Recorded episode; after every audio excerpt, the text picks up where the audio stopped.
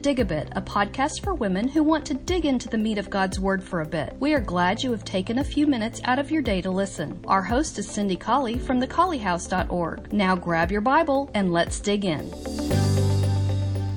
Good morning. We are in month eight of our Great Escapes study. It's springtime, and I am in Boston, Massachusetts where it is very cold this springtime. We are having some sub freezing temperatures and some snow. But back in Alabama, which is home for me, it is warm and springtime, and I hope you're enjoying the study this April. We are going to talk about First Thessalonians chapter 4 for just a few minutes in our study this month about great escapes and the escape that we have sometimes by just getting busy and doing, working the will of the Lord. 1 Thessalonians chapter 4 begins, Furthermore, then, we implore you, brethren, and exhort you by the Lord Jesus, that as you have received of us how you ought to walk and to please God, so you would abound more and more. He begins the chapter by telling them that the Christian life is a busy life. For you know what commandments we gave you by the Lord Jesus, for this is the will of God, even your sanctification, your being set apart from the world, that you should abstain from fornication, that every one of you should know how to possess his vessel in sanctification and honor, not in the lust of concupiscence or the passions of lust like the Gentiles who don't know God, that no man go beyond and defraud his brother in any matter, because the Lord is the avenger of all such, as we also have forewarned you and testified.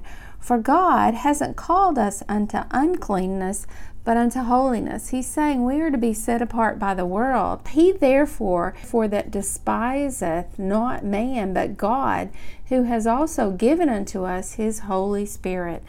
But as touching brotherly love, you need not that I write to you, for you yourselves are taught of God to love one another.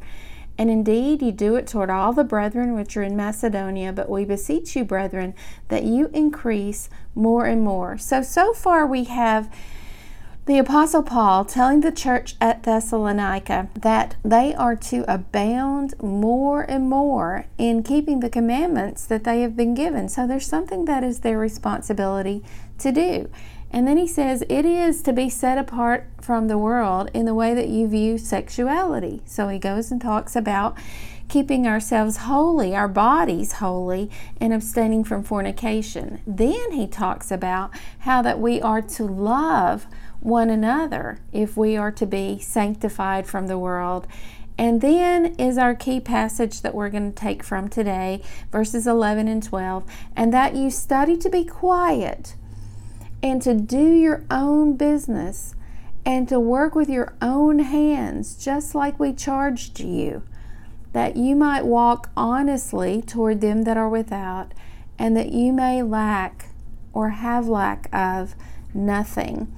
So we have two things that we are to be sure that we're to do in verses 11 and 12, and then two reasons that we are to do them. The first one is to study or give diligence to being quiet, to being quiet. And as I was reading commentary here, this passage actually means that we are to be orderly, peaceful, subordinate to laws, calmly pursuing our own avocations. So, this verse would mean that we are to not be caught up in our society's, whatever the causes might be, that are not peaceful and orderly. I can think of some of those in our society. Even if we're doing something good, even if we are, let's say, we are fighting against the taking of innocent lives, whether that be uh, through abortion, if we are fighting in that cause, this passage would have us to do so peacefully and never to be a part of any violence or any any mob um, activity, if we are, uh, you know, that that's the problem that I would have today with the Black Lives Matter movement. It it actually uh, there are many good things behind or good motives behind that cause, but this verse would have us to not be supportive of any movement that is embroiled in a mob activity or violence. So, this word means to be quiet, to be orderly, peaceful, subordinate to laws, calmly pursuing our avocations. And then the next thing that it says is to do your own business and to work with your own hands, just like we commanded you. So, this verse is just telling us that we can't be indolent as Christians. We can't be lazy. We can't be slothful. Really, um, you know, sometimes we hear about older Christians who say we're they're just done with the work they've done there. They've put in their 40 years of work in the church, or even in their avocation. So this passage would would tell us that we have no right to retire to indolence if we are if we still have the ability to work even if we're retired from a secular job we still as Christians as long as we have the ability to use our hands work with your own hands as long as we have that ability we still must be busy people as Christians.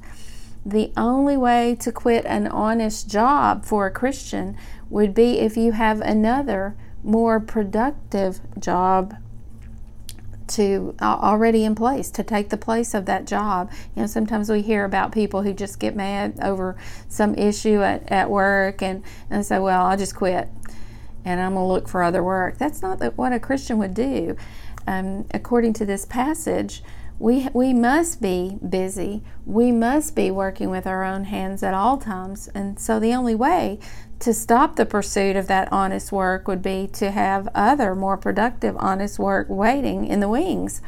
So, two things to do be quiet and be busy, and then two reasons to do them. Number one, that you might walk honestly toward them that are without. You know, so many injunctions in the New Testament are given so that the world might be impressed by the church.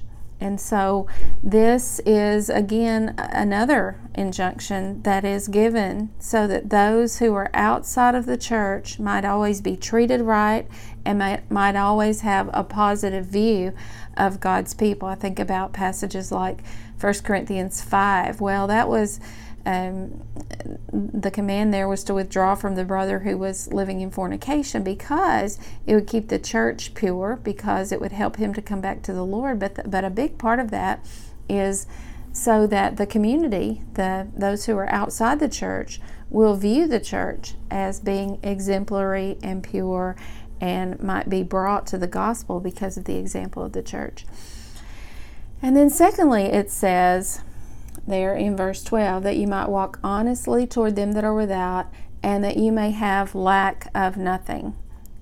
Now, that's really interesting in our society too, because we aren't to be, as Christians, willfully dependent on other people, on other Christians, on the society in general, on the government. This passage would teach us that not only are we to be orderly and peaceful and not a part of any mob activity, but also that we also would not be dependent financially on other people unless it is absolutely beyond our control. So, two things to do in this passage to be quiet, orderly, and peaceful, and to be busy.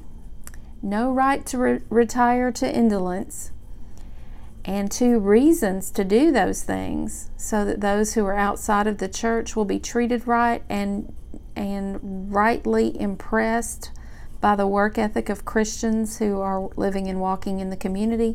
And the second reason is so that we won't have to willfully be dependent on others, so that, as the passage says, so that you may have lack of nothing. That's First Thessalonians 4, verses 11 and 12, as we study this month how that we sometimes escape by hard work and ingenuity, of course, under the umbrella of God's great providence for us. Thanks for listening. I hope you have a great day.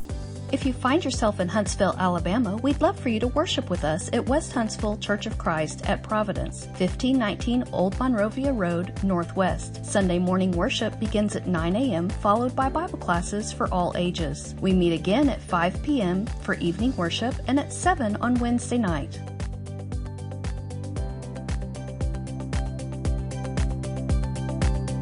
Dig a Bit is a production of Digging Deep in God's Word, a Bible study for women. For more information, visit thecolleyhouse.org.